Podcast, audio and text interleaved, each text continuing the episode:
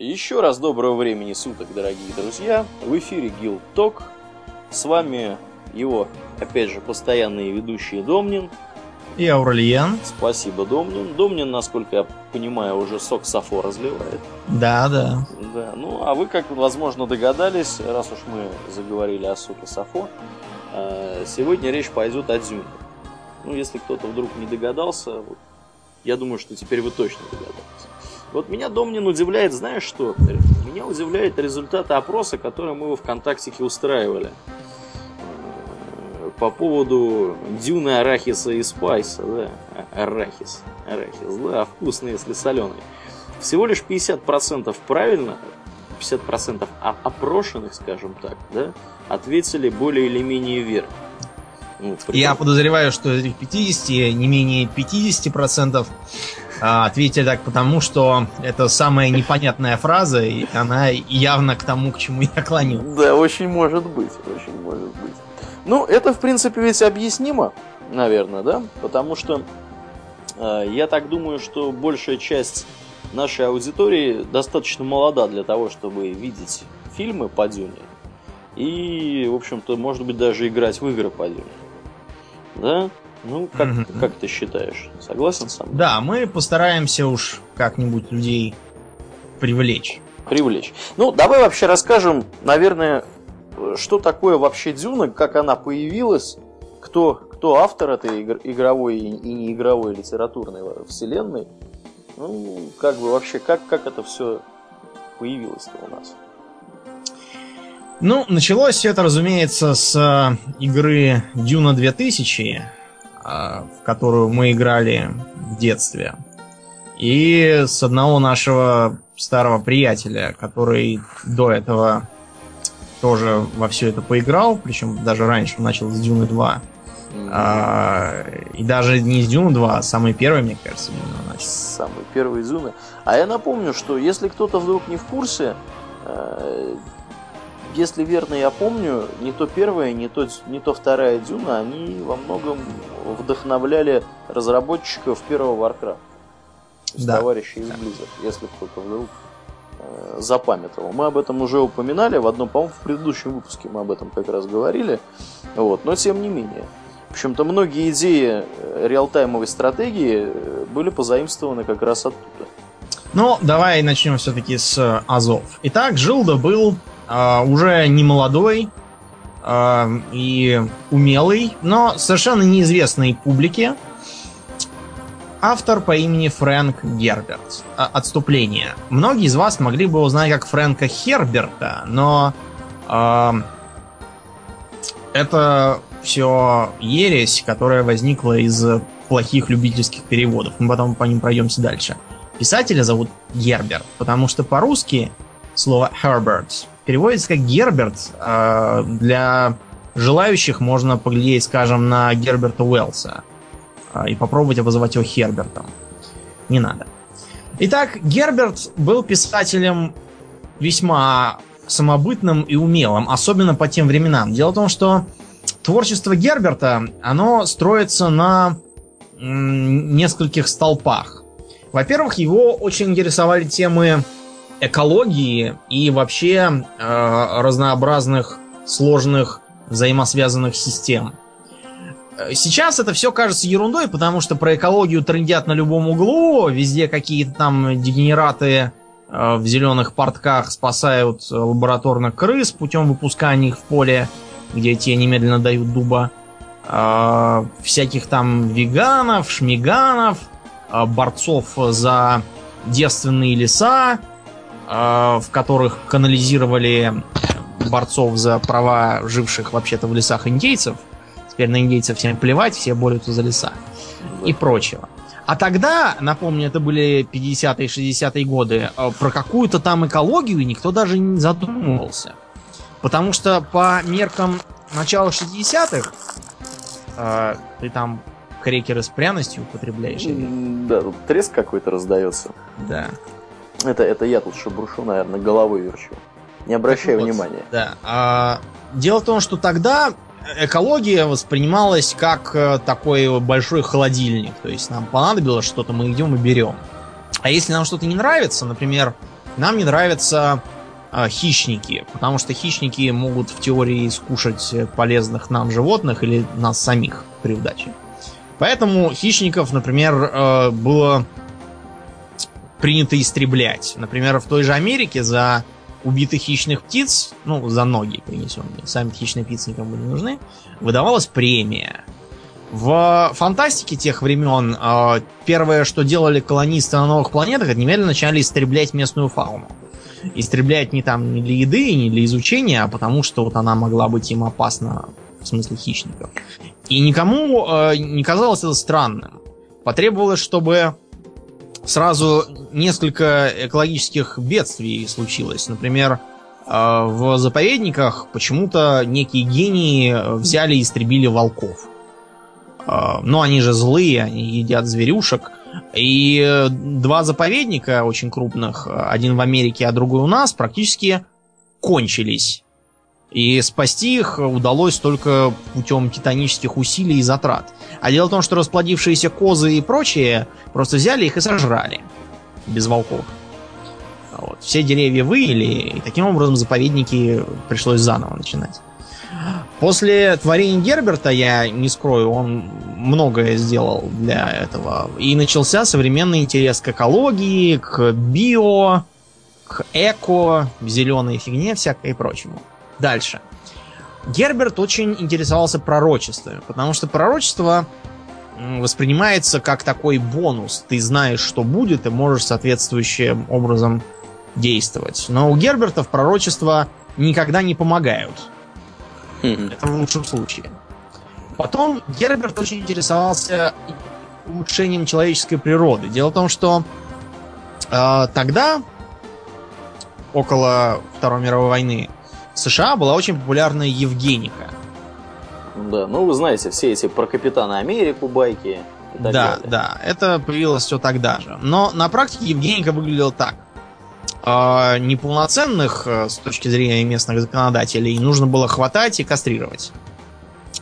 А, были скандалы, борьба, там, например, в Коннектикуте какую-то э, эпилептичку хотели стерилизовать, и она стала с ними судиться. А, Уинстон Черчилль, между прочим, тоже 100 э, тысяч человек хотел стерилизовать, но что-то у него там не вышло. То ли помер, то ли страшные русские ему занимали все время. Вот такая тогда была жизнь. То есть у Герберта это тоже отражено. Ну и, наконец, а, на начало 60-х годов приходит пик интереса к расширению сознания. Да, то есть все к тогдашние... Да, да, да. Все, ну не все, это я что-то загнул, но очень многие тогдашние маститые писатели э, весьма увлекались разнообразными расширениями. И напомню, это было еще до всяких там Тимоти Лири, и прочих джентльменов. Э, сам Фрэнк, э, кстати, ничем особо таким не баловался. Он только курильщик был. Трубку курил. А вот всякие его последователи, такое впечатление, курят совсем другие вещи. И вот, в 63 году э, Фрэнк Гербер вдруг проснулся знаменитым. Знаменитым он проснулся потому, что его книга Дюна, которую никто не хотел брать, ему в 10 издательствах отказали, а, была опубликована частями. А, помнишь, первая Дюна-то разбита на три части? Да, да. Хотя, честно говоря, никакого э, сюжетного смысла это разбиение не несет. Mm-hmm. А дело просто в том, что их публиковали в таком порядке. Mm-hmm. Целиком э, заставить взять ее не удалось никому. Э, единственное, это можно было в журнал пропихнуть э, после кучи просьб и упрашиваний, а вот, пропихнуть кусками. Первый же кусок вызвал огромный интерес публики, и не прошло и двух лет, как э, книга вышла в большом формате. А потом началась и гексология. О чем же повествует этот цикл? Это научная фантастика. Но научная фантастика не такая, как э, все привыкли сейчас, и не такая, как все привыкли в 60-е годы. Потому что что такое сейчас научная фантастика? Это обычно либо про э, то, как э, в страшной антиутопии нужно бегать по, э, по небоскребам и стрелять в слоумо в зловещих агентов корпораций, правительств и кого-то там еще. А у Герберта в книгах стрельбы практически нет никакой. Хотя там есть достаточно много рукопашных схваток. У Герберта очень много философии. Это как раз то, чего не достает современной научной фантастике. Беготня и пальба заняли там, наверное, все, все доступные мощности. Дюна — это планета. На самом деле она называется Арракис. Это арабское слово. Вообще привыкайте, арабских слов будет много в этом выпуске. Ну, равно как и не арабских тоже. Ну и не арабских тоже. Русских, например. Дюна планета пустынная, почему она так и называется. Она сплошняком покрыта одной э, большой э, песчанкой с редкими вкраплениями скал и всяких там грабинов. Грабин, если что, это типа такого ущелья в пустыне. В грабинах обычно можно спрятаться от пыльных бурь и прочего. Чем интересна эта пустыня? А, а, напомню, что это было еще до нефтяного бума, когда пустыни стали ассоциироваться с нефтью. На дюне есть пряность. Пряность это самое важное вещество во Вселенной. Выглядит она как коричный порошок, и даже на вид и на вкус такая же.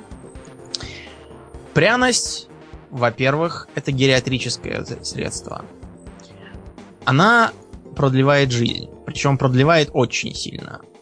И мало того, она не старость продлевает, а вполне зрелые и дееспособные годы. Кроме этого, пряность дает сверхъестественные способности – чем больше принимаешь, тем способности больше. Это может быть предвидение. Это может быть способность э, видеть э, на парсеке вперед. Но пряность вызывает привыкание. От единожды начав ее в сколь-нибудь заметных дозах принимать, вы становитесь от нее зависимым. Сильные э, пристрастия к пряности очень легко заметить. У человека появляются так называемые глаза Ибада, которые я как раз упоминал в, э, в опросе. Ибад это арабское слово, например, вот в Катаре, арабская страна такая, местная религия, разновидность ислама, так и называется ибадизм. Глаза Ибада это глаза с синими радужками, а иногда и с синими белками, в случае совсем уж злоупотребления пряностью. Разумеется, все хотят жить долго, все хотят иметь сверхспособности, но в мире Дюны это больше, чем просто наркотик для богатых. Дело в том, что э, пряность дает возможность создавать навигаторов. Навигаторов, способных вести космические корабли на сверхсветовых скоростях через галактику. Вести их без помощи компьютеров. Дело в том, что в вселенной Дюны, компьютеры и вообще какие-либо сложные когнитивные машины запрещены. Когда-то давно во вселенной э, жизнь была весьма компьютеризированной, и из-за разумных компьютеров людям осталось нечего делать. За них все решали компьютеры. А они как-то так направляли их развитие, они э, модифицировали их культуру, а, и кончилось все это тем, что те, кто не желал, чтобы роботы решали за них, что им думать, что любить и как жить, подняли восстание, так называемый джихад слуг, он же батлерианский джихад. Во время джихада слуг были уничтожены все сторонники э, мыслящих машин, Сами они тоже были уничтожены, и было составлено э, составлен кодекс, запрещавший э, в, той, в какой-либо мере заменять человека машиной. Э, отныне любая техника должна была управляться и зависеть от людей. Это наложило очень серьезный отпечаток на Вселенную. Перемещаться по космосу без компьютеров невозможно, поэтому и были созданы навигаторы – Выглядят навигаторы уже не людьми, а чем-то типа каких-то водоплавающих акваторидов с хвостами и рыбьими перепонками между пальцами, которые плавают в чинах с э, пряностью, дышат ей и покидать свои чины не могут. Ну, мутанты такие Ну, да. классические, да. В вселенной Дюны человечество живет в империи, управляемой падишахом императором из дома Каррино. Власть э, в империи держится на трех китах. Это император, это Лансраад, то есть совет, э, это голландское слово, обозначающее парламент, буквально совет земель, э, составляющее представителей всех благородных домов в империи, а также это гильдия космической навигации. Гильдия является монополистом во всех перевозках, э, что экономических, что военных. То есть без согласия гильдии сделать в мире нельзя ничего. Э, ни тебе поторговать, ни тебе повоевать. Поэтому как торговля, так и война подчиняются очень жестким правилам. Торговля ведется через э, организацию КОАМ, которая в разных переводах и вариациях э, то она была ОСПЧТ, то еще чего-то. Но в любом случае КОАМ означает с местного языка э, объединё- объединение негоциантов и перевозчиков товаров. Смысл такой. Это купеческая корпорация, в которой самые крупные благородные дома имеют кресло директоров. А, соответственно, гильдия навигации имеет право участника без права голоса. Ну и, наконец, существует орден Бене Гессерит. Бене Гессерит это нечто вроде женского монашеского ордена, который является своеобразным государством в государстве. Дело в том, что э, Бене Гессерит э, ставит перед собой задачу улучшения человеческой породы. С этой целью они ведут э, долговременную селекционную программу, скрещивая представителей благородных домов в той мере, в которой им это нужно. Преследуют они целью создания Кависац Хадираха. Кависац Хадарах это сверхчеловек. Тут такой ницшанский мотив, который э, сможет, во-первых, помнить все, что помнили его предки. Он будет таким сверхразумом. А во-вторых, будет иметь дар предвидения и вообще много других сверхспособностей, и таким образом воплотит в себе идею о просвещенном правителе. Соответственно, Бенеги Сирит это все делает не э, за красивые глаза, а рассчитывая занять не последнее место при таком общественном устройстве. Бенеги Сирит это не просто какие-то там э, сестры милосердия. Это очень опасный орден. Дело в том, что они владеют системами тренировки э, человеческого тела, которые делают каждую сестру Бенеги Сирит крайне опасной. Э, независимо от того, насколько старой, хрупкой или слабой она кажется, даже какая-нибудь пожилая преподобная мать способна убить роту солдат. Э, ну, при, при определенных условиях, конечно. Помимо этого, э, в империи, как я уже сказал, есть благородные дома. Дома, в принципе, могут быть чем угодно, начиная от кланов торговцев, которые живут на планетах, это малые дома, и кончая аристократическими семьями, разными баронами, графьями и герцогами, которые плавят, э, правят, э, начиная от планеты и выше. Власть в империи э, не имеет четко выраженной вертикали, и вообще эта империя скорее похожа на такую конфедерацию. Кстати, ты заметил, что в научной фантастике вообще все очень любят делать империи, в которых э, творится полный бардак. Ну, естественно. Нет нормальной вертикали. А я, что- а я, у меня есть догадка, почему это происходит. Потому что любая империя, да, что за примером далеко ходить, давайте поглядим на Римскую империю. Э, Любая империя настолько велика, что управлять ей становится невероятно сложно, и она сталкивается рано или поздно э, с кризисом, да, управленческим, при котором э, отдельные части империи начинают периодически там отваливаться, да, там начинают твориться какие-то непонятные вещи, то, что ты называешь бардаком. Это вполне естественно для любой большой империи, тем более для такой огромной, как вот описывается в вселенной Дюны, вообще ничего удивительного в этом я не вижу. Ну, тут у меня есть еще такой момент утилитарный. Дело ага. в том, что если писать про тоталитарный режим, при котором все ходят строем и посвистывают, то писать станет не о чем. Ну, естественно, а да. описывать бардак можно гораздо интереснее, чем... Ну да, да, это тоже, это тоже. Я думаю, что тут наложение факторов идет нескольких.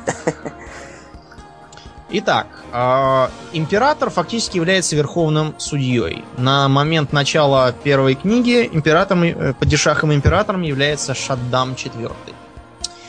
Э, кстати сказать, э, язык, на котором говорят в империи, называется галакт. И этот галакт является смесью английского с арабским и славянскими языками. Попадаются также персидские, некоторые индийские и другие заимствования. А, поэтому не удивляйтесь, что императора зовут Шаддам. Почти как Саддам. Саддам. Да, фамилии только не хватает. Да. Характерной. А, что касается религиозного состава, а, то в империи царит такая странная смесь из мировых религий Земли. Например, популярностью пользуется оранжевая католическая Библия – Э, оранжевая, ну потому что буддийские монахи в оранжевых шмотках ходят. Э, и тем не менее католическая и Библия. Есть еще такая религия, как дзен-суннизм. Соответственно, это соединение исламского суннизма с буддийским дзеном. Э, в книге дзен-сунниты и их идеологии играют весьма важную роль. Попадаются также друзы. В одном из переводов друзы превратились в друзей. Это прекрасно. Да, я, я, я не знаю, где, где мозги у этих людей, которые так переводят. Друзы это такая э, шиитская э, религиозная группа в, на современном Ближнем Востоке, там, в Ливане, в Сирии, в Израиле, э, которая выглядит очень странно и напоминает такой сплав, что ли, ислама и христианства. Точно никто не знает, потому что друзы никого к себе не пускают. Можно только родиться друзом, тогда будешь знать. Благородные дома составляют лансраат, который, в общем-то, и ведет реальную политику в империи. Император единолично ничего сделать не может. Более того, император даже не может э, никак заставить их жить в мире. А благородные дома имеют право друг с другом воевать, но война эта должна вестись по строгим правилам. Несмотря на то, что у каждого благородного дома есть э, весьма солидный арсенал ядерного оружия, который, ну, в среднем достаточно, чтобы грохнуть где-то 50 других благородных домов. Тем не менее, за все время существования империи его не применяли ни разу, и оно существует примерно как у нас на Земле, то есть стиле такой вот, как оружие сдерживания. Не, ну как ни разу? Ну, его применяли, но не против людей, а против природных, так сказать, преград. Погоди, а как, а как, кор, э, как э, разрушили Карину планету? Ну, это еще же империи-то не было. А, ты, ты, все понятно. Все. Я про, про уже устоявшиеся. Тогда, да, ее разбомбили всю. Разбомбили И она всю. служит, служит негласным таким укором. Всем. Так вот, войны должны вестись в рамках так называемых канли, то есть вендетты. А, в это подпадает война ассасинов. Ассасины, напомню, это слово арабского происхождения, от слова хашишин. И так называлась одна из сект исмаилитов, жившая в Иране, ну, в Персии тогдашнем, mm-hmm. а, также в Сирии и в некоторых других странах, имевшая тоже свои отделения. И а, славившиеся главным образом политическими убийствами всех, кто ну, кто им не платил денег и вообще не сотрудничал с ними. Хашишинов так звали по слухам, потому что они злоупотребляли гашишом. А, вероятно, он применялся в, индокри... в индоктринациях. Между прочим, современные секты тоже используют наркотики для того, чтобы морочить людям голову. Тем не менее, сказки про то, что якобы ассасины, накурившись гашиша, шли кого-то там резать, это сказки. Потому что, ну, я предлагаю любому сомневающемуся накуриться гашиша, а потом попробовать порезать, не знаю, колбасу хотя бы. об успехах доложить. Так вот, война ассасинов должна вестись ограниченными методами. Она включает в себя убийство, э, отравление, всякие там э, дворцовые перевороты, подкупы, предательства, заговоры, интриги. То есть нацелено все это на то, чтобы сократить как можно сильнее, э, собственно, жертв среди мирного да, населения. Потери среди мирного населения, только хотел сказать. Несмотря на это, армии в классическом смысле все равно сохраняются.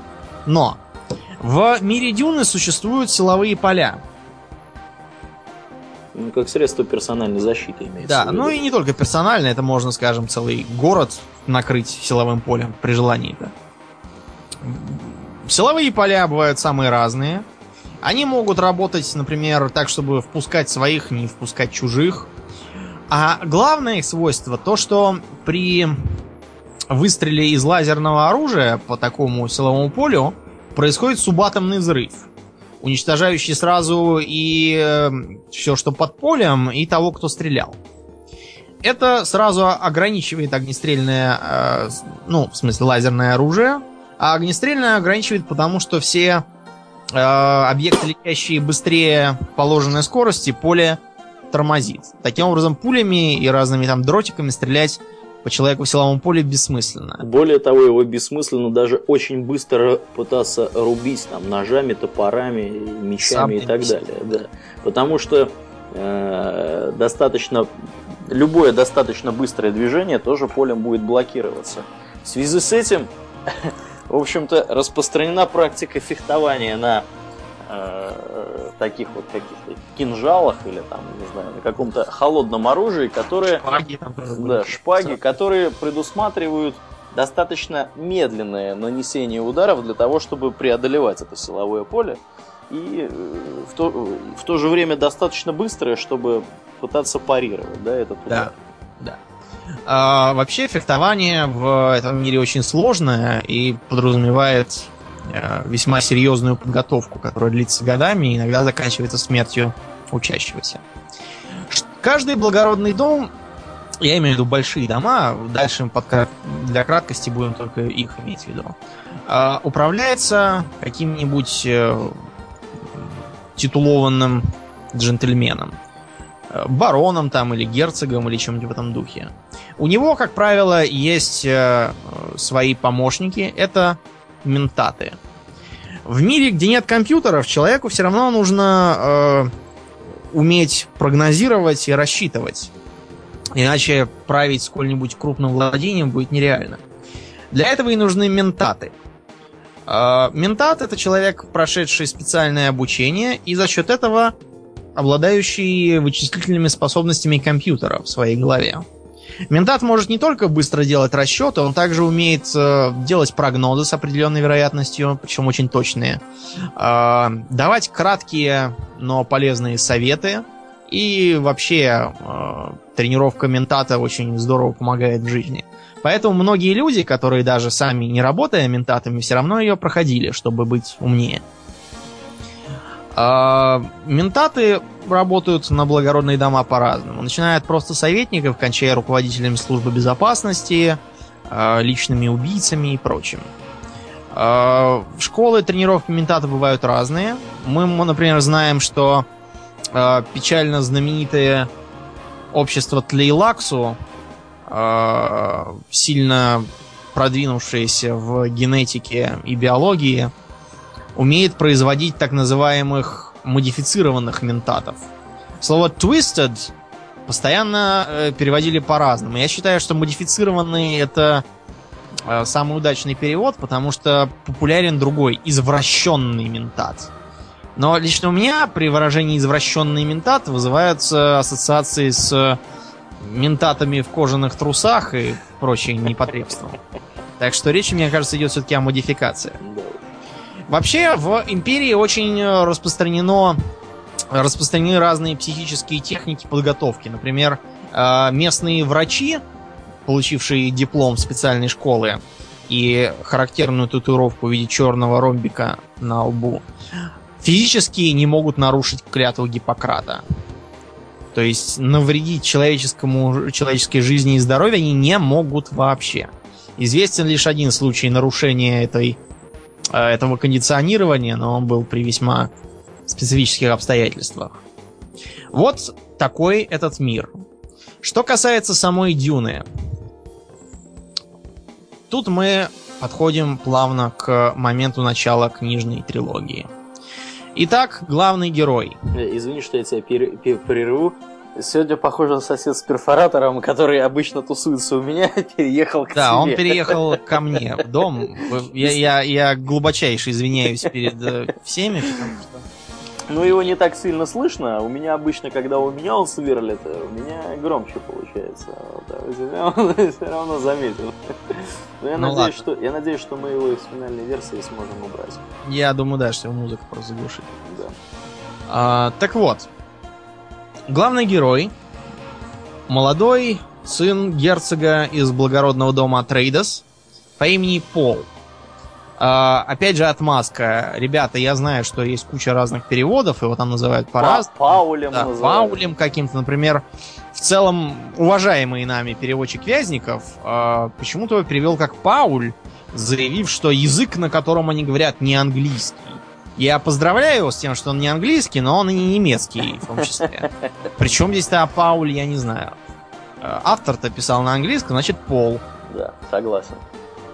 Так вот, э, Пол Атрейдос из одноименного благородного дома узнает, что его отец, э, герцог Лето, получил от императора предложение, которое в сущности является просто приказом, которого он не может отказаться. да, от которого нельзя отказаться.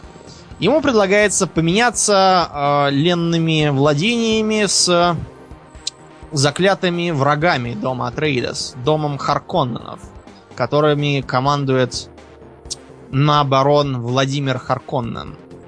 Очень колоритная личность, э, заплывший жиром э, амбал э, с пронзительно рыжими волосами и красными от румян щеками.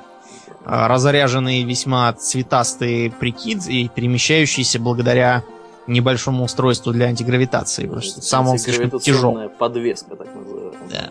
Ну, надо сказать, что заплывший жиром он стал не по своей воле, скажем Но так. начнем с того, что вот не по своей воле, это из, из трудов, э, так сказать, сынка нашего Герберта, а в самом оригинале написано, что он нарочно так э, заплыл, чтобы гедонизмом своим подавлять людей. Подавлял людей гедонизмом. Мы потом уже поговорим про все эти разночтения и про религиозную войну кое с кем. Дело в том, что Дюна была жемчужиной экономического могущества дома Харконнен. Добыча пряностей из Дюны приносила им благо... баснословные барыши. Это несмотря на то, что сама по себе Дюна весьма неприветливая планета. Мало того, что там пустыня и нет воды. К этому добавляются и песчаные черви. Представьте себе э, поезд метро, только раза в, не знаю, в два толще и ползающий под песком. Э, добавьте к этому э, зияющую пасть спереди, которая пожирает все, что попадается на поверхности, и, соответственно, выходное отверстие сзади, вокруг которого постоянно горит такой огненный шлейф, поскольку э, черви производят кислород, и за счет этой реакции вот он у них частью сгорает у выхода. Черви реагируют на любое шевеление на песке, приползают и сжирают все, что попалось. Поэтому добывать пряность весьма трудно. А сборочные комбайны, которые ползают, обязательно должны сопровождаться э, летательными аппаратами. В этом мире они называются орнитоптерами, буквально птицекрылыми по-гречески. Э, Дело в том, что летают они не благодаря реактивному или винтовому двигателю, а благодаря машущей силе крыльев.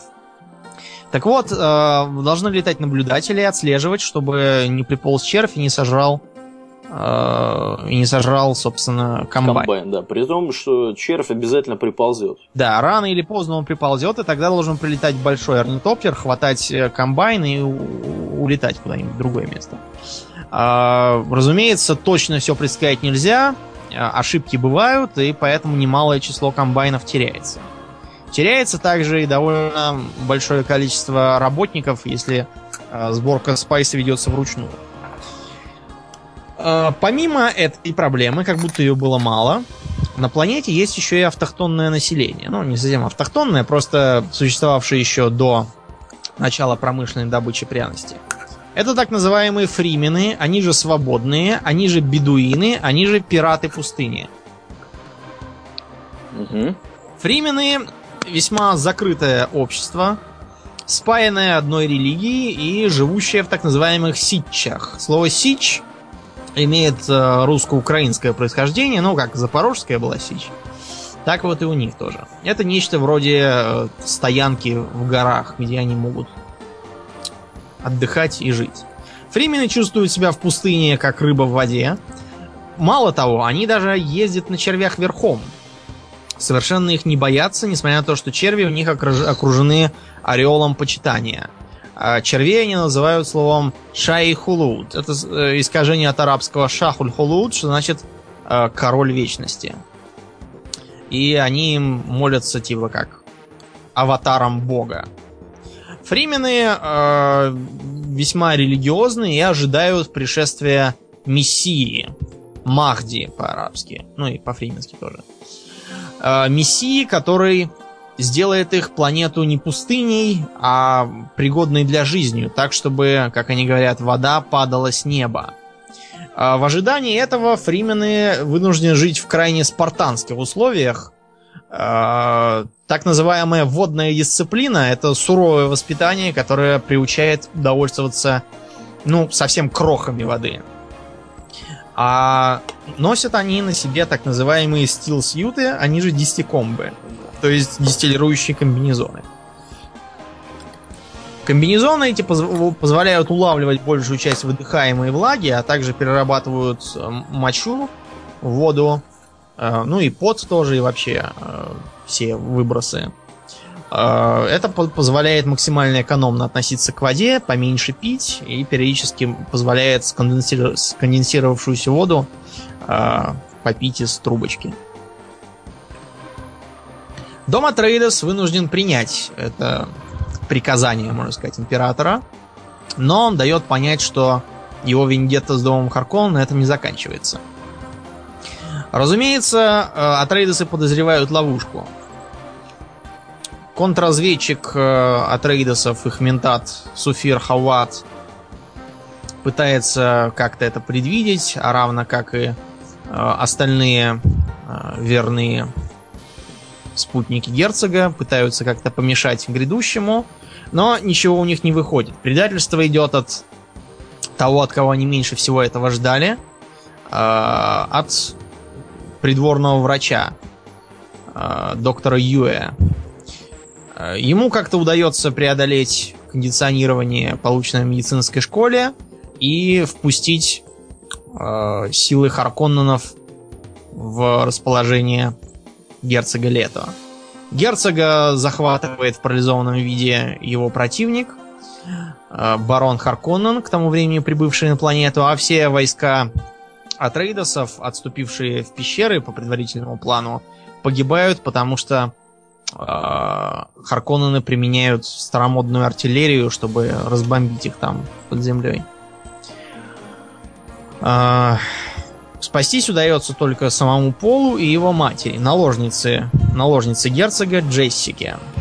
Джессика была членом Бенеги Сирит, уже упоминавшегося женского ордена, и должна была родить дочь для участия в дальнейших э, генетических манипуляциях Ордена. Эта самая дочь и должна была родить Квисац Хадараха, сверхчеловека. Но вместо этого из любви к э, герцогу Лета она родила сына и таким образом спутала все карты своему начальству. После чего довольно здорово с ним поссорилась. Тем не менее, сам Пол тоже уже привлек внимание Бенеги Сирит, поскольку они задумались э, не получилось ли в результате что-то вроде Квисас Хадараха, только другое, непредусмотренное. Но э, хорошенько его изучить им не удается, потому что как Пол, так и Джессика бегут в пустыню. Там они встречают э, местное население, фрименов, и э, после не совсем гостеприимного приема им удается их убедить в своей полезности и нужности. Фримен начинает воспринимать их как, собственно, приход Мессии, а сам Пол, получивший от них имя Муаддиб, Муаддиб по-арабски означает ученый, образованный. Он взял это имя в честь местного тушканчика, который э, зовется Муаддибом за то, что знает, где вода э, и как убежать от червя. Э, это имя потом к нему и прилипло, сделавшись его вторым именем. Э, обучив из фрименов э, целое войско и сыграв на их э, вере в приход Мессии, который превратит в пустыню в плодородные земли, им удается э, начать на планете Джихад против Харконненов, э, разгромить э, их силы, а также силы высадившегося там же э, императора и его личной гвардии, сардаукаров, э, известных своей непобедимостью. Э, им удается навязать э, императору свои условия. Император уходит в отставку, отдает Полу в жены свою дочь, принцессу Ирулан. И таким образом Пол становится фактически императором. А э, фримены и их религия становятся государственной религией империи, э, признавая Муаддиба за бога. После этого начинается джихад. Э, Пол в мрачном бессилии смотрит на то, как религиозный фанатизм истребляет миллионами людей, которые не готовы уверовать в бога императора. Э, и на этом, в общем, первая книга заканчивается. Эта книга, собственно, и есть фундамент всей гексологии. Дальше было еще много книг. Следующие две повествовали о дальнейших приключениях императора Муаддиба и его детей – а, после чего они уже ушли в далекое будущее. Рассказывали как о правлении его сына, лета второго, а, слившегося с песчаным червем и превратившегося в такой гибрид, за счет чего он был неуязвим и прожил тысячелетия. Погубить его удалось только с помощью женщины, специально выведенной в расчете на то, что он ее полюбит, и более того, а, способной самой полюбить червя с лицом человека. А, дальше было еще две книги, которые повествовали о дальнейшем развитии общества. И вообще, с точки зрения философии и взглядов на человеческое общество, эти книги крайне интересны. Очень жаль, что Герберт не успел дописать последнюю. А, он тогда потерял жену и сам тоже помер вскоре после этого. Но, тем не менее, мы призываем всех э, интересующихся умной фантастикой почитать это. Э, найти книги можно, наверное, в любом магазине. Дюна продается чуть ли не везде. Я вот буквально недавно был в магазе. Помимо бесконечных э, книжек про Warhammer, я просто хотел посмотреть на них тогда туда. Угу. Вот. Э, в том числе там, разумеется, была и Дюна. Да, Дюна продается действительно везде. Домнин у нас является счастливым обладателем, мне кажется, всей этой коллекции. Да, да, у меня библиография вся. Вот, и кроме того, у тебя даже есть книги, которые к серии Дюна никакого отношения не имеют, а имеют отношение к более раннему творчеству да. Фрэнка Герберта. Вот, ну, там в принципе, тоже достаточно интересные книжки. Да, очень хорошие. Вот.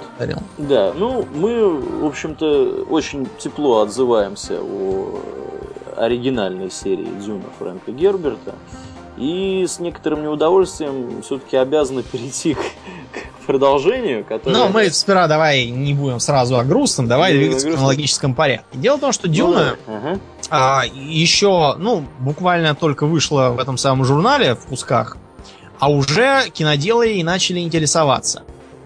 Как только роман опубликовали в нормальной книге, а, ее выкупили, причем выкупил не какой-то Петя, а, между прочим, э, глава кинофраншизы «Планета обезьян» тогдашний. Mm-hmm. Я так думаю, все знают, что такое «Планета обезьян» и насколько она важна для мировой фантастики. Ну да. А, режиссером должен был стать Алехандро Ходоровский, довольно известный такой режиссер.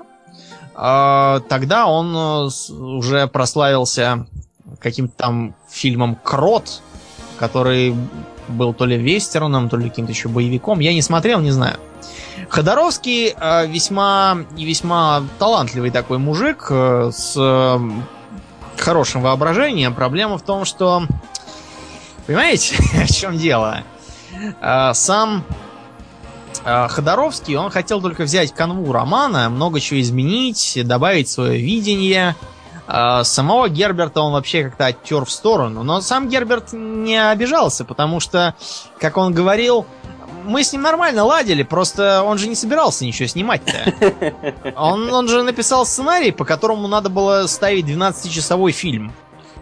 И обратите внимание, что Питер Джексон тогда еще, мне кажется, в школе учился со своим сколько там, 9-часовым «Властелином колец». Да даже, я думаю, что больше. Режиссерская версия как раз часов на 12, мне думается, и Ну потянет. вот, вот. А Ходоровский как раз тогда и делал. Но мы должны э, отдать Ходоровскому дань за то, что он развернул бурную деятельность. Мгм. А, он решил не мелочиться. А, звуковую дорожку, например, он зарядил у Pink Floyd. А Шаддама четвертого потешаха императора должен был играть тоже не абы кто, а Сальвадор Дали. Да. А это на минуточку не хвост поросячий. Да, да, да, да. Это как бы известный художник. Да. Ну и, разумеется, создавать а, стилистику дизайна должен был некий Ганс Руди Гигер, который известен публике как создатель образа чужих. А, Дело в том, что Гигер, когда он создавал свои биомеханические затеи для Дюны, а, червей, кстати, он тоже рисовал. Он потом это все употребил для чужого. Так что мы можем утверждать, что Ходоровский был ответственен за вот этот шедевр. Ну да. Ну, в общем, э, Ходоровский это молодец, но только вот э, продюсер, который его нанял, он не очень-то оценил все эти важные для э, кинематографии затеи, просто ему в 75 году а, отрубил финансирование. А, потому что отдачи-то не было, а денег уже ушли миллионы. Э, так что это все было сочтено за очень интересную философски и с точки зрения искусства вещь. Находки и всякие там эстетические приемы рас- растащили по другим фильмам. Между прочим, Звездные войны тоже. Мы, э, в общем-то, уже наверняка породили у многих людей мысли про планету Татуин. Да, да, да. На, минуту, на минуточку, Татуин это тоже арабское слово. Да? А переводится как-нибудь? Да, как-то переводится. Это маздер второй породы глагола э, от э, корня Тауана. Я знаю, что это просто место такое в Тунисе. М. Вот. Снимали-то там, так и назвали. А сам Герберт говорил, что Лукас должен ему пиво. Лукас должен давать пиво. Это Да, прекрасно. но, э, Лукас все-таки пошел своей дорогой. Насчет пива я там не знаю, что он ему там дал он ему пиво или не дал. Э, но э, фильм все-таки снял Дэвид Линч. Надо понимать, что э, Линч, э, как бы так сказать, все, я думаю, знают, кто это такой. Например, все смотрели, что у нас... Твин Пик смотрели? Я нет. Нет, не смотрел.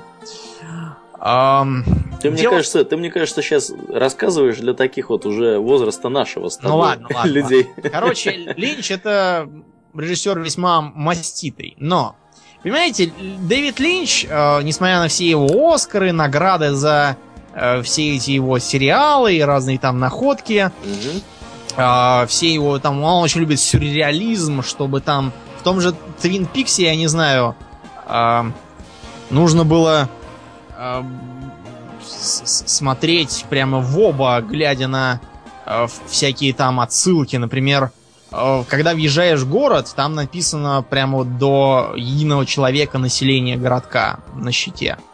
И это типа отсылка к тому, что город лжив, потому что в настолько большом городе невозможно отслеживать прямо вот до единого. Так никогда не делается. Пишут Мгм. только круглую цифру. Ну и так дальше. Там какие-то фишки с совами, которые не то, что они кажутся. Что-то там какие-то дамы с поленьями, которым они что-то прорицают. В общем, э, Линч гражданин такой, странноватый.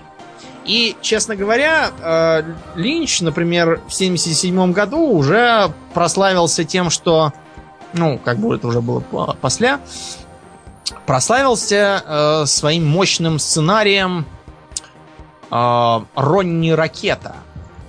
Ронни Ракета? Да, в общем, выглядело это так. Главный герой, какой-то лысый, уродливый чел, подвергается бесчеловечным медицинским опытам, э, от которых э, он, во-первых, э, получает какой-то рыжий оселедец, как у казака на голове, а во-вторых, для того, чтобы жить, он должен каждые 15 минут подключаться к розетке потому что он производит электричество. И за ним начинают охотиться пончиковые люди. Пончиковые а, люди? Да, мужики такие в плащах, которые умирают, если узнают, что у них развязаны шнурки. А главный пончиковый чел э, имеет специальную способность э, заставить любого человека съесть собственные руки или умереть.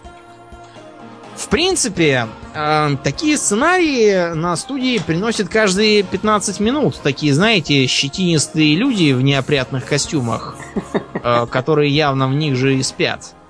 И состоят под наблюдением у районного психиатра. Но тут все-таки принес не такой вот, а Дэвид Линч, как бы. Так что, в общем, сценарий вежливо приняли, но потом спустили на тормозах. Так что Линч огорчился и в 1984 году снял экранизацию Дюны. Э, несмотря на то, что фильм-то, в общем-то, старый и наивный по нынешним временам, ну, потому что просто сейчас на него смотришь, там ассоциация вызывает, вызывает, знаете, с чем? С э, фильмом «Гости из будущего». Э, такие же серебристые костюмчики, как там, э, характерная манера играть для начала 80-х годов и прочее. А проблема состояла в том, как вместить длинную книгу угу, угу. в два часа. А он собирался, а он собирался какую книгу вмещать? Первую, только первую. Только первую. Вот я хотел это уточнить. Вот. Э, он, в общем, довольно много вместил, э, вырезав только то, что э, не очень было нужно. Ну, в принципе, можно понять это вырезание. Например, в отличие от более позднего фильма, там показывается Суфир Хават. Его сюжетная линия, она маленькая, но все равно важная, потому что Суфир Хават и в начале есть книги, и в самом конце тоже появляется. Э, несмотря на то, что он снимал все-таки по первой книге, он решил ее слегка завершить. Потому что а, например, заканчивается фильм тем, что на Аракисе начинается дождь. О-о. Ну, он типа хотел таким образом показать, что вот пророчество свершилось и будет. Все понятно. Да, Конечно. на самом деле это, конечно, не очень логично, потому что, чтобы пророчество свершилось, нужно заняться терраформингом. И терраформингом занялись, и дожди начали идти уже сильно, сильно позднее на планете. Очень сильно позднее. Вот. Ну и плюс ко всему, э, Линч был тем, кто вообще придуман ультразвуковое оружие в Атрейдесов. Те, кто играл в компьютерные игры, должны хорошенько помнить это ультразвуковое оружие. Да, было такое, что... В книге, разумеется, ничего подобного нет. Там ездил такой радар какой-то. Да, похожий на такой радар, который пулял звуком. Да. Честно ну, говоря, мне кажется, ага. что ультразвуковой танк должен быть похож на ездящий динамик, а не на ездящий радар да, там почему-то был радар. Ну, я предлагаю, в принципе, плавно и переходить, собственно, к играм. Да.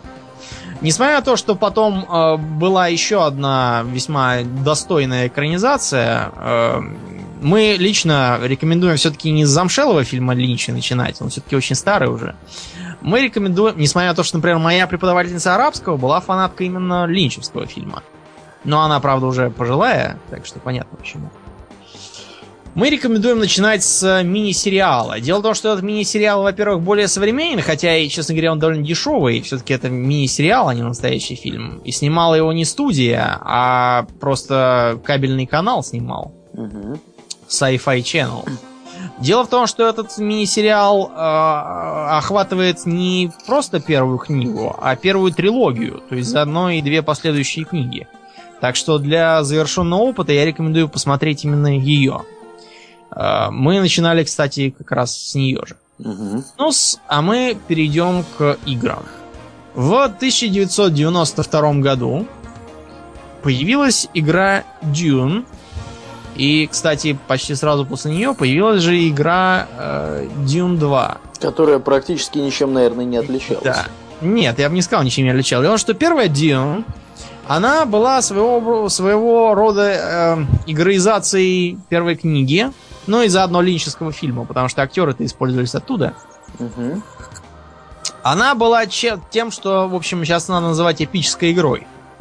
В те древние годы это было очень популярно. И я скажу, что это очень умная мысль. Когда ты делаешь экранизацию, в смысле игроизацию некоего масштабного фильма, то ты не можешь удержаться в рамках одного жанра. То есть, например, э, можно пойти путем, каким пошли в «Властелине колец», сделали, с одной стороны, стратегию про Джексоновский «Властелин колец», Battle for Middle-earth, Да, да, да. а с другой стороны, сделали слэшер. Просто «Властелин колец». Было вот, такое. Мгм. Первые две части провалились, и фантастическими усилиями удалось спасти третью часть слэшера, и то только потому, что там в третьем фильме очень много войны. Битва там при Пеленоре и всякое такое. Ну да. Но вот тогда считалось, между прочим, тогда тоже была похожего вида игра по «Властелину колец», только по книжке. Там тоже можно было и стратегии бегать, и человечкам там ходить, и квестом какие-то беседы разговаривать. Вот такой была и первая Дюна. Принципе, она немного отличалась все-таки по течению от книги, потому что там нужно было такую глобальную стратегию расписывать. С одной стороны, заготавливать спайс, с другой стороны, строить армию, с третьей стороны, не делать все это слишком уж явно, иначе Харконы начнут набегать, а, и game over будет. Вот. А потом уже, да, победить их и сесть на трон. А вот Дюна 2, мы уже ее упоминали в прошлом подкасте, Мгм. она была родоначальницей современных стратегий, несмотря на то, что первой стратегией в реальном времени она не является. До этого была какая-то Ancient Art of War, которую я как упоминал. Но она никому не известна, а все знают только Дюну 2. Там предлагалось сыграть в нечто сильно по мотивам. То есть э, Атрейдосы, Харконнены и втюханный сбоку дом Ордосов, чисто так, для баланса, Да, который, о котором вообще в книгах и до этого не, не упоминалось было, да. никогда. И ни в одной книге про это ничего нет. И даже Брайан Герберт, мне кажется, не додумался ничего туда запихать. Так вот, э, игра была интересной. Мы предлагаем всем желающим э, послушать прошлый подкаст. Там про нее кое-что говорится. В общем-то, это было родоначальницей серии Command and Conquer. Э, скриншоты можно посмотреть на, в общем-то, ну, в гугле и э, понять, что это вот Command and Conquer, только древний. На этом моменте игры про Дюну заглохли и появились только опять к 2000, 2000 году. Ну, там к 99 мне кажется, все-таки. Появилась стратегия Дюна 2000, которая была на самом деле просто просто ремейком Дюны 2 и тоже не имела отношения к книжной вселенной, а продолжала мысль о борьбе э, о борьбе трех домов и в свете последних веяний она имела заставки с реальными актерами. Правда, с заставками из Command Conquer это никуда не идет, потому что там в основном какой-то один мужик таращил глаза и махал руками. На этом все заканчивалось. Единственная смешная заставка была, где Атрейдесы дружились с фрименами э, и показывали, как э, почему-то жирный и махнобровый ментат Атрейдесов пьет кофе крупным планом, а потом камера отъезжала, и было видно, что ему нож в горло держит освобожденная Фрименка. И ментат невозмутимо говорит, что походу доверие Фрименов завоевать не так уж просто. В 2001 году вышло нечто типа адвенчуры по мотивам того мини-сериала, про который мы говорили. Э, Она использовала визуальный ряд фильма и, в общем-то, предлагала просто пройти несколько эпизодов из э, фильма от лица э, Пола и некоторых других персонажей. А в том же году вышла долгожданная стратегия Emperor Battle for Dune. Стратегию эту ждали, потому что Дюна 2000, честно говоря, не оправдала надежд многих. У меня, например, сейчас под руками лежит э, старый навигатор игрового мира, где, э, в общем, говорится свое громкое фи э, для этой игры.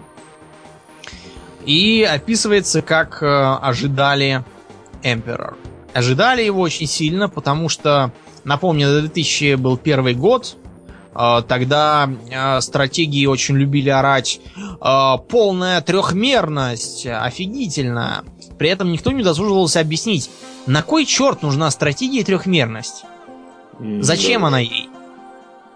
Тогда мы увидели огромное количество совершенно уродливых, но зато трехмерных игр. И, честно говоря, Emperor не стал исключением. Мы очень рады, что Тайбириан Сан, про который мы говорили в тот раз, не пал жертвой всеобщей трехмеризации, потому что трехмерность, мы напомним, в 2001 году была крайне убогая. И вот я только что Аурельену скинул скрин, если хотите, я его потом в группу подвешу. Выглядели там танки как какие-то коробки с трубками. Это, конечно, да, действительно выглядит да, ужасающе. А, а, атака пехоты напоминала на, я не знаю, на кошмары из американских ужастиков, где э, огородные пугала оживают и бегут. Ну, вместе с тем игра по своим игровым характеристикам, в принципе, была довольно неплохая. Я помню, что я с большим удовольствием в это дело играл. Я тоже поиграл. Э, и, в принципе, как стратегия это было не так уж и плохо. Единственное, что там были явные дыры и просчеты. Э, но зато там были всякие новинки. Например, э, там были мини-фракции. И компания была нелинейной. Можно было помогать разным фракциям, и тогда они бы к тебе присоединялись. Скажем, фримены или оставшиеся без императора Сардаукары. X или Тлилаксу можно было даже гильдию навигации к себе заманить. Но на самом деле в компании, по-моему, это было почти нереально. А, она почти всегда была твоим противником. Я уж не помню почему, там как-то объективно складывалось. Проблема была в другом. То, что э, в смысле связи с Дюной вот этот Эмперор был каким-то странноватым. Начиналось все с заставок. Барон Харконнен чуть-чуть подтянувшийся и отпустивший молодцеватую бородку, а, был, в общем, весьма похож. Плюс у него было два сына. А, старший толстый и суровый, и младший чуть более субтильный и умный. Это, я так понял, была такая отсылка к его племянникам из книги Раббану и Фейду. Проблема начина... начинались дальше, потому что Харконнен это ладно, они получились ничего. А Трейдосов возглавлял герцог, э, который э, был негром. А, При... уже, уже неплохо. Да, э, он был негром, наряженным в какой-то, причем очень нескладным таким негром с длинными руками и ногами, наряженным еще и в мундир не по росту, поэтому выглядел он в нем как чучело полнейшее. Мундир наверное, висел мешком. Негр занимался в доставках тем, что зачем-то Э, щелкал каблуками, вставая по стойке смирно по любому поводу, э, и говорил в стиле «Ах, вы все негодяи, а я один Д'Артаньян». Вот, на этом его участие в заставках заканчивалось. Э, Ордосы, ну, про них, в принципе, сказать нечего, потому что их книги-то не было, поэтому с ними можно что угодно, хоть антропоморфных слонов туда пихай. Так что Ордосов в, в этот раз э, изображал какой-то непонятный спайсовый мутант, с трубками в голове, который типа был э, рупором некой загадочной группы советников, которые правили домом Ордос. И в заставке объяснялось, что Ордос это такие а, отмороженные а, меркантильные наемники, которых, у которых есть свой язык, в котором там миллион а, названий для слова прибыль и отсутствует понятие типа там честь, любовь и прочее. Ну, в общем, Ничего личного, просто бизнес. Ну да. Такие были Ордусы. С точки зрения состава армии тоже были вопросы, потому что, например, Ордусы, опять же, получились лучше всего. Ну, потому что они не зависели от книги. А трейдерсы почему-то обзавелись огромным количеством шагающей техники. Да, И да, получалось, загадка. что Атрейсы, которые по книге должны бы полагаться на элитные отряды и авиацию, по крайней мере, так выражался герцог Лето в начале, а, почему-то получалось, что у них огромные толпы мехоподобных шагоходов, которые всех закатывают в асфальт.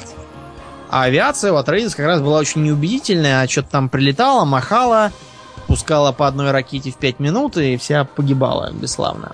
А зато мощнейшая авиация была у Харконненов почему-то, которые наоборот были всегда славны тем, что они подавляют толпами народу на поверхности и тяжелой техникой. В общем, э, там были какие-то очень серьезные нелады с этим. С тех пор про Дюну в игровом смысле ничего не слыхать. Но зато уже тогда, причем, кстати, в э, игре Emperor это отражено, появилась э, появилась прелюдия к Дюне. Дело в том, что у Фрэнка Герберта был сын Брайан. И этот самый Брайан, он решил, что ему тоже нужно жрать хлеб с икрой. И решил, чем я хуже папы, давайте я тоже буду писать про Дюну, тем более, что права все равно у меня, надо их куда-то девать. Ну да. И предприимчиво скооперировался. Скооперировался с э, известным писателем Кевином Андерсоном. Кевин Андерсон это талантливый такой ремесленник. Уже седобородый дядька из Америки. Э, написал что-то около, не знаю... Да, ты знаешь, тут штук, наверное, 40 или 50 его романов. Over 9000. Причем, э, да, все эти романы, они входят в список бестселлеров в Америке. Ну, не все там, десятка-два где-то их, но все равно это много. А, и переведены были на 20 языков. На чем специализируется этот самый Кевин Андерсон? Э, На том, что он пишет новелизации. Например, он написал тонну новелизаций по Звездным войнам. Э, Всякие там про какие-то там рыцари силы, наследники силы, в поисках силы. Э, Ну и, в общем, еще штук 15 книг со словом силы. А, Все эти книги он писал в основном, ну не все, там большинство он написал в соавторстве со своей женой. Потому что я так подозреваю, что работать новелизатором трудно. Тебе нужно брать чужую вселенную, под нее подделываться и городить в промышленных масштабах книги. Я бы на его месте тоже привлекал жену. Ну да. Плюс он выступал редактором там в разных э, книгах. Э, кучу написал совместных книг. Причем, ты будешь смеяться, он даже написал одну книгу с неким Эл Роном Хаббардом. Что-то мне кажется, что это какой-то потомок того Рона Хаббарда, который тоже, помнится, понаписал книжек, э, которые кончились церковью саентологии. а, Забыл того Рона Хаббарда? Это тот Рон Хаббард, все понятно. Это, ну, мне кажется, это его сын какой-то. Потому что Рон Хаббард в 98-м, мне кажется, уже дал дуба. Все А ясно. это Эл Рон Хаббард. Ну и, в общем, под своим, э, под своим личным авторством он написал только три книжки.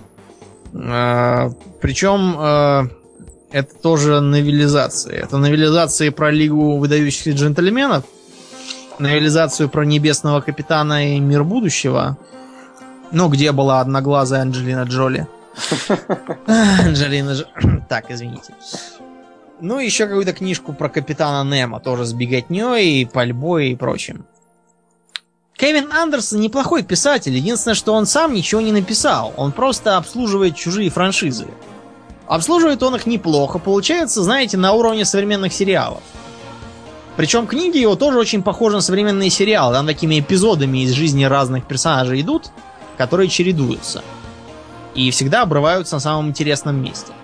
Вот вполне неплохо, твердые такие у него книжки, но э, начинал он с Дюной тоже за здравие. Он написал три книги для них. Дюна Дом Атрейдесов, Дюна Дом Харконненов и Дюна Дом Карино.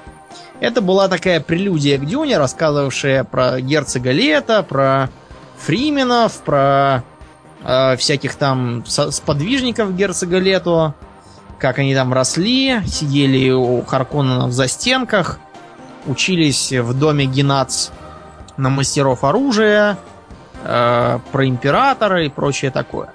Первые две книги писал главным образом сам Кевин Андерсон. Третью книгу, которая была уже буквально перед самым перед самым оригиналом, писал в основном Брайан. Брайан писать не умеет вообще, написал он ерунду. Причем ерунду в таком смысле, знаете, как в мультсериалах для детей пишут, он вот там ровно такие же приемы делает.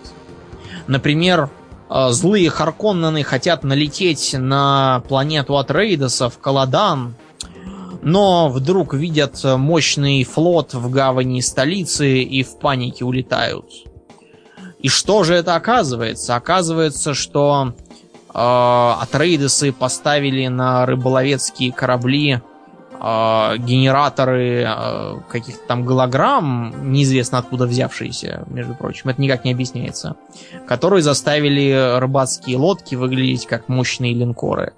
Я даже не буду это комментировать. Скажу только, что в последний раз я подобный полет мысли видел, знаете, когда?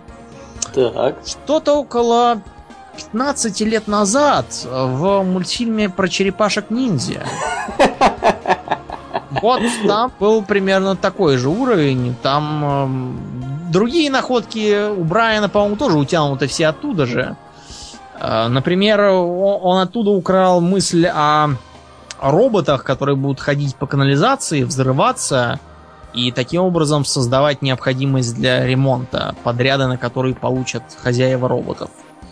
Э, даже дебилу понятно, что проще пойти молотком там все раздолбать, чем делать дорогостоящих роботов и посылать их куда-то взрываться. Ну и, в общем, Брайан на этом не успокоился и решил сделать еще вот совсем, э, э, совсем, так сказать, прелюдию про джихад слуг. Разумеется, он не мог э, соперничать со своим отцом в философском понимании того, что такая борьба против мыслящих машин. И он просто сделал очередные байки на тему того, как э, Джон Коннор э, спасает человечество от терминаторов и Скайнета. И пофиг, что терминаторов переделали в химиков, а Скайнет переименовали в Омниус. Книги блещут бредовыми такими же находками в стиле того, что, оказывается, главный компьютер не умеет распознавать ложь. Вы себе представляете человека, который не умеет распознавать ложь? Этот человек долго не проживет. А уж про правителя компьютера и говорить смешно. Ну и плюс э, Брайан совершенно не умеет описывать характеры. Например, э, вот представьте, вы встретили человека, который придерживается, я не знаю, там, фашистской идеологии и вы хотите его переубедить, попробуйте ему рассказать про э, убийство евреев, там, русских и вообще про минусы фашизма. Э, он все равно вас не послушает. Он вам будет говорить, что евреев надо было убить, что русских надо было убить, еще что-нибудь. А если вы его привели к стенке, он зажмет уши руками и будет говорить «Ля-ля-ля-ля-ля, я тебя не слышу». Вот. Как это все выглядит у Брайана? У Брайана это выглядит так. А, человек-поборник власти машин э, встречает некую девицу, которая в течение одной строки, причем даже не описывается речь, а просто говорится, а, ну, тут типа она ему и говорит, что вот роботы плохие, и он такой, ой, блин, они плохие, все, побежали их мочить. Ребят, это бездарщина. Так нельзя писать книги. Но Брайану про это никто не сказал, и он взял и написал продолжение Дюны. А, я не знаю, хуже, чем это, он уже не мог ничего придумать. Он э, решил написать э, незаконченный роман своего отца, якобы опираясь на его дневники и там черновики, но мне кажется, что никаких черновиков там не было, потому что, ну, вообще ничего вообще не имеет. Одной книги было мало, он взял, сделал две книги. А, вы будете смеяться, но э, через, знаете, сколько тысяч лет после событий оригинала опять прилетает Скайнет и роботы. Ну, потому что у Брайана уже фантазии нет никакой. У него как Скайнет с роботами начался, так он его сует везде. А, сколько тысяч лет прошло, пофигу. А, от себя скажу, что эти книги написаны все в том же бездарном духе. Читать их не надо. И вообще плюньте на это все. Ни в коем случае не касайтесь. А, да. Будем подводить итог. А, тем, кто хочет философской фантастики, те, кто желает э, чуток по поглубже изучить арабскую и вообще ближневосточную культуру, в книгах это очень много. Э, те, кто интересуется мировыми религиями, не в смысле поститься, молиться, а в смысле культурном. Те, кто вообще э, любит сложные книги, я сейчас только сделаю маленькое отступление, э, буквально 5 минут. Что касается переводов Дюны, э, если вы не знаете английского, покупайте перевод Вязникова. Если вы знаете английский, читайте в оригинале. Все остальные переводы исключительно отвратительные, потому что э, начинаются они, например, э, с такой фразы: груда камней, в которой жили герцоги Атрейдас. Единственным более или менее приличным вариантом из этого был древний каменный пилон замка Каладан, в котором жили герцоги Атрейдас.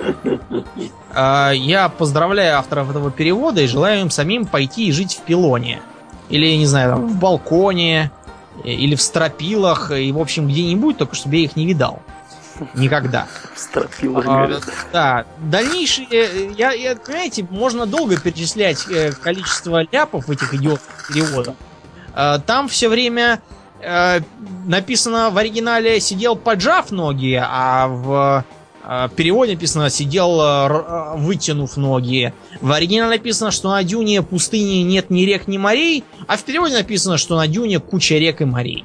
Ну, в пустыне же с реками и морями всегда просто отлично все обстоит. Это прекрасно. Да, э, названия перевраны, имена перевраны, все, все термины, которые требовали подумать головой, перевраны до неузнавания. Например, там был такой термин, как dump box, то есть буквально э, падающий ящик. Э, Это такой контейнер, это сбрасывают с орбиты, ну просто спускаемый контейнер. Мгм. Перевели его как, э, ну, хотели перевести как думп-ящик, Думаю, Мозгов не хватило перевести слово дамп. Но они забыли ставить дефис, поэтому получился думпящик. Думпящик. Да, и вот такими думпящиками полна вся книга. А, Вы там увидите статистическое электричество, а, герцога Атрейдеса, который с зажимом на шее совершает астматические движения и носит корзины с мочой и калом на бедрах. Побываете в котловине пластыря, а, посмотрите на а, бедуинов, бьющихся в исподнем, ну, не знаю, там, в кальсонах, как Кальсонах. комиссар на расстрел. А, Вот. э, И, и вообще там э, насладитесь мощным русским языком. Это Так что прекрасно. запомните, перевод Вязникова или оригинал. Э, Только, только нормальные переводы, только хардкор. Хардкор, да. Да, ну, собственно, наверное, на этом мы будем Да. закругляться. Мы могли бы говорить еще часа два про Дюну, поскольку оба большие любители, но, к сожалению, у нас формат подкаста ограничен, и сами мы тоже ограничены по времени, так что мы можем лишь посоветовать вам почитать эту книгу и надеяться, что вы заинтересовались. Если читать не любите, посмотрите мини-сериал. Ну да, да. Ну, а на этом будем закругляться. Спасибо, что вы нас слушали. Сегодня Домнин интересно очень рассказывал про вселенную Дюны Фрэнка Герберта, э, про книжки, про игры. Э, В следующий раз мы поговорим тоже о чем-нибудь интересном, пока мы, в принципе, не решили. Если, Да. если у кого-то есть идеи, присылайте, мы все идеи рассматриваем. Вот, а мы будем прощаться с вами до следующего раза. Я напоминаю, что вы слушали 47-й, если мне не изменяет память, выпуск подкаста Russian World of Warcraft Radio Guild Talk. С вами были его постоянные ведущие Домнин. И Ауралиен. Спасибо, Домнин. До новых встреч, друзья. Пока!